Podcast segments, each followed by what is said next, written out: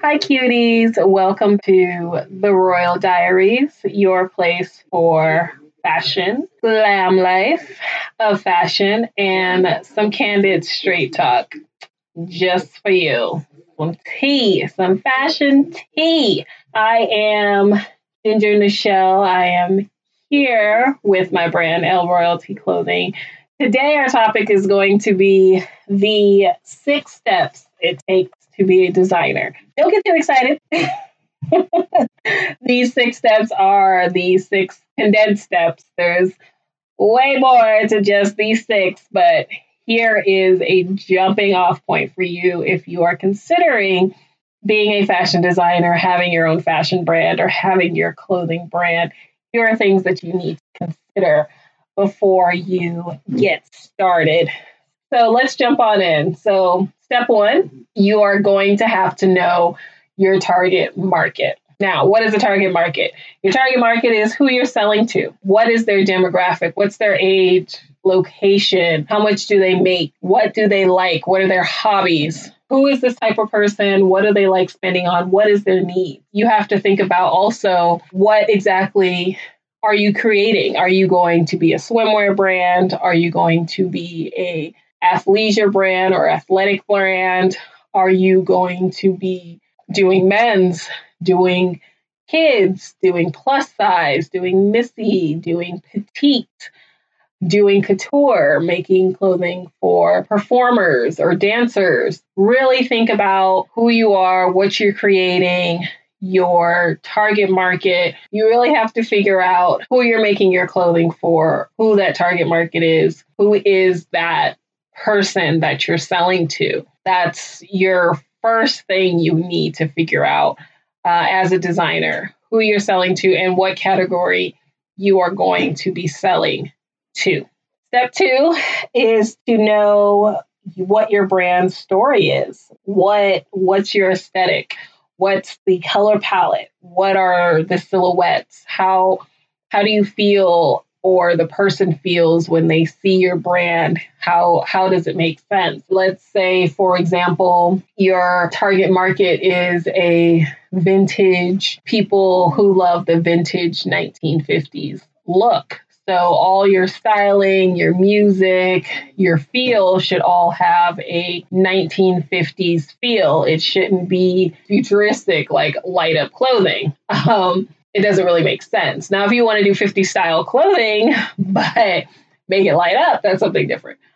Um, but if you really are looking for a certain vintage style, maybe the 1920s or, you know, Victorian era, you definitely want to stick with the elements of that era, of that uh, mood, music, colors, silhouettes, um, obviously, there is some artist interpretation based on, you know, your own design, aesthetic, and style. But however, you do still want to make sure that you're keeping with that aesthetic. You really want to think about the colors. So when somebody sees colors of something, um, they think of your brand.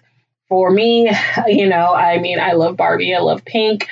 So what I hope is when my customers see a pink wig or a colorful wig, they're like, mm, yeah, just like LRoyalty. You know, that's like that indie, that indie designer that loves her pink wigs. like, um, that's really what I want to bring as my aesthetic is really a pink cutesy vibe. So you really do have to think about that as well. Step three is understanding the garments you are creating. So, understanding the construction, the fabrics, the trims, and know the function of those items. For example, you want to think about okay, if you're going to use zippers, are you going to use invisible zippers mainly on your clothing? Are you going to use grommets? Are the grommets going to be gold, silver, black? Are they going to be contrast? Are they going to be dyed to match? Are you going to be using contrast threads? Are you going to do you know, a lot of top stitching, a lot of cover stitching, or are you going to make everything dyed to match so you don't see all the threads? Are you going to have a bunch of seams and cuts? Do you want to always use pockets? You have to think about those things as well so that you can understand, better understand your target customer and better understand giving them what they need. Even if you're not making the clothing yourself and you're going to a manufacturer or you're going to someone to make your clothes for you, you still need to know the construction so that you can explain it so you can know it when you see it because you may go to a manufacturer and the manufacturer might say you say okay i want a double needle cover stitch reverse cover stitch and they give it they give you a sample and you don't know you don't think to either look for it or make sure it's on there you approve it and then you see your final collection you don't see the double needle cover stitch. Um, and you are like hey where's my double needle cover stitch? They're like, well, you approved the sample, so we did what the sample said, even though you said to do that, you know? Um, so you just need to make sure to be on top of what you want and knowing what you want and knowing where to look out for these issues. I'm going to have this as a 3.1 or 3 1. Um, it, like I said, if you're not creating your own garments, you still need to know the type of techniques and when to use them and when to not. Because, you know, if you go to a manufacturer or even go to a person and you want, you know, a knit dress sewn and they sew everything with a straight stitch and don't overlock anything, then it's going to be a problem uh, for you um, once you have the garment because now the garment is going to just be falling apart because everything is made out of a straight stitch instead of um, an overlock or a cover stitch or even a zigzag stitch. If they couldn't do that, you're going to run into issues. So you're going to definitely need to know how to construct or if you are going the route of kind of just merchandising a store, so you're buying from vendors, pre-made, pre-packaged, you know, pretty much all they're doing is you're buying this the garment ready-made. Maybe they're putting your label in it, or maybe you cut out their label or something and just attach a tag with your label on it, whatever, you still need to know. Um, you still need should know at least some basic information about fabrics and things because anyone will tell you you like, oh, you know, I like this. It looks like a cute sweater knit. I want to order that set, and you get it, and you're like, this doesn't feel like what I thought it was.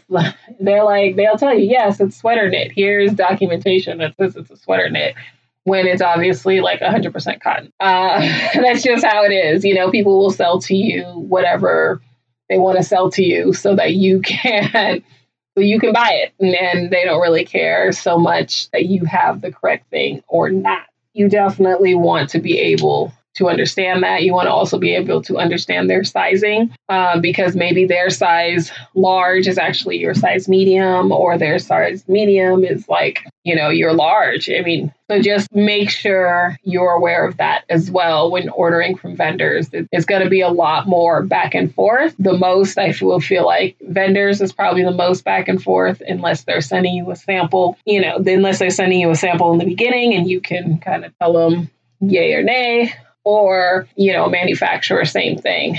You're just going to have to really be in communication and make sure they know exactly what they're doing. So that leads us to number four, which is uh, learning about fits and getting clothing to fit right on the body.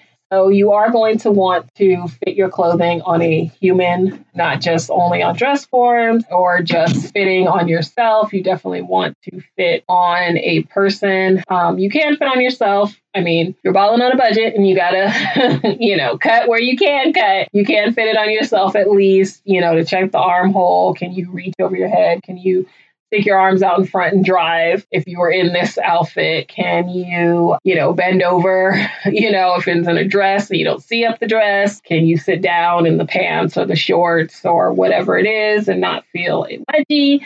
you know, you really have to think about fit, think about proportion, your size chart, how that fits into everything, what you're, you know, how much you're going to be grading between sizes, that, all of that, you know, goes into the fit. Now, if you have the budget and you can hire a fit model to come in and maybe just fit on your clothes for an hour, maybe not do crazy fittings where you're doing an actual fitting like a technical designer and writing notes and taking pictures and all that, but maybe just taking, you know, ideas and whatever they are saying to you um, and taking note of it or filming it and writing it down. However, you do it, you can do that as well. Or even finding a friend to, um, you know, come try your clothes on. Of course, everyone's not going to be perfect. Uh, you know, I've had models um, that I fit clothes on where their waist and hips were perfect, but their bust is too small technically where I am on their size chart, but they you know, have a smaller chest, but they would probably still get the medium or the small or whatever I fit them in. But they just recognize, like, well, I just I just have to wear padded bra and then I'll be all right. so you just have to make sure you do understand fit. You don't have to be a technical designer. There are people that specialize in that, but you should understand it uh, on a pretty good level so that when you see something, when you see an armhole um, that looks off or a crotch is off or things like that, you know what to look for when you're doing a fitting. You know, if you buy, if you're buying things from a vendor, uh, everything is typically fit before. Um, maybe not well because um, it might be fast fashion. So they might just do a first fit and then go into production. So things might not fit perfectly, but it still is a good idea to put it on the on a person so you at least know how you can um, fit it or if there's any notes that you have to put with uh, your clothing. You know maybe it runs a little big or maybe it runs small or something like that. So you know that you have to add that fact. So number five is you're going to have to know how to translate your ideas into actual garment. If you are a type of designer that's very abstract and you just kind of drape things and put things together and that's all totally cool and fine. The world needs designers like that. It's not like there's some weird hierarchy about it or anything, but you are going to have to know how to get that design on a person um, because I did know someone who said that they don't really design off of people. That how they design is they drape fabric around a model and that's how they do it. So they weren't really too sure how to create garments when they only had a dress form and paper. so you will have to know how to put garments together from your ideas to your sketches, what have you, and put that into an actual garment that someone can wear because no one is going to really ideally, you know, put on a garment that's kind of wrapped around them and kind of sort of on and you know maybe held together with safety pins or something or hot glue. Nobody's going to really walk around in that type of garment. They will walk around in a garment that they can actually wear throw on and put on. Now Obviously, it's different if you're doing some kind of couture show or their whole thing is they're going to be the star of the show and they're standing there all night just in your look. Obviously, there's certain times and things where this makes sense. How, there, there are times and places where these couture, really abstract items make sense. However, if you are not that type and you're the type that is designing or the average person, whatever that is in your target market, then you need to make sure that they can wear the garment without, oh, well, if I pin it here, or oh, I gotta actually, you know, have a couple pins and then it fits, or I gotta constantly keep pulling up, you know, my straps, or my straps are too long, so I gotta tie them. Like, you don't really want someone to have to go through all these hassles to wear your clothes. So you really have to understand and know how to translate your ideas in your head and either you're making it or you're translating to someone else to make it for you. So just be sure that just be sure that you are able to understand what you're doing so that you can pass it on to the next person. And last but not least, you are going to need to sell yourself. You're going to have to network a lot. You're going to have to know how to talk up yourself, your brand, your aesthetic. You are really, really going to be getting people to buy into your art completely. That's really at the end of the day, that's what you want. That's what you are going to have to do. So this can be difficult for certain people because it depends on how good you are with selling yourself. If you're not, you know, look into getting a sales rep, looking into look into getting a marketing team or someone to market you so that you don't have to really worry about it. Somebody else is pushing you, you know, pushing you, pushing your product, pushing all of that. Make sure that you do have someone there push to promote yourself because this is a very, very important step as a designer. Because if nobody knows who you are, you're not going to really sell that much, really. You know, you can still have your niche market or your, you know, maybe a hundred people that, you know, just kind of buy every time you come out with the collection. It doesn't have to be mass, like thousands upon thousands upon thousands of people buying from you every time, but you should still aspire to selling to a mass group of people or sell to people. And that's the whole point of getting your line and getting your art out there is because you do want to sell to others and sell yourself. So if you're not good at it like i said hire people that are so then you don't have to worry about it. If you are sort of good at it then at least you can start by trying to get your name out there you know handing out your business card doing fashion shows doing photo shoots putting yourself just out out there into the world and see where it takes you. So that concludes this episode of the Royal Diaries, the six steps it takes to be a designer. Like I said, are very condensed steps. There is a lot more to this, but these are kind of the beginning steps that you should consider if you're really thinking about being a designer. I know it's kind of intensive, it's a lot to kind of think about. There's different ways you can do it, but you should really write down and figure out is this what you're going to do? Is this how you're going to do it? Uh, and go from there. You know, I hope that this advice was helpful for you. Uh, if you do know somebody that is trying to be a designer, you know, maybe send them this podcast, send them my podcast in general um, because we talk about everything that has to do with fashion and um, being a fashion designer, an indie designer, a business owner, entrepreneur, uh, all of that. It would be great. Feel free to check me out on all my other social media. lroyaltyclothing.com is where you can see my clothing collection so you can see what I do and how I do it. Um, other than that, stay cute and stay unique. I'm Ginger Nichelle, and I will see you next time. Bye.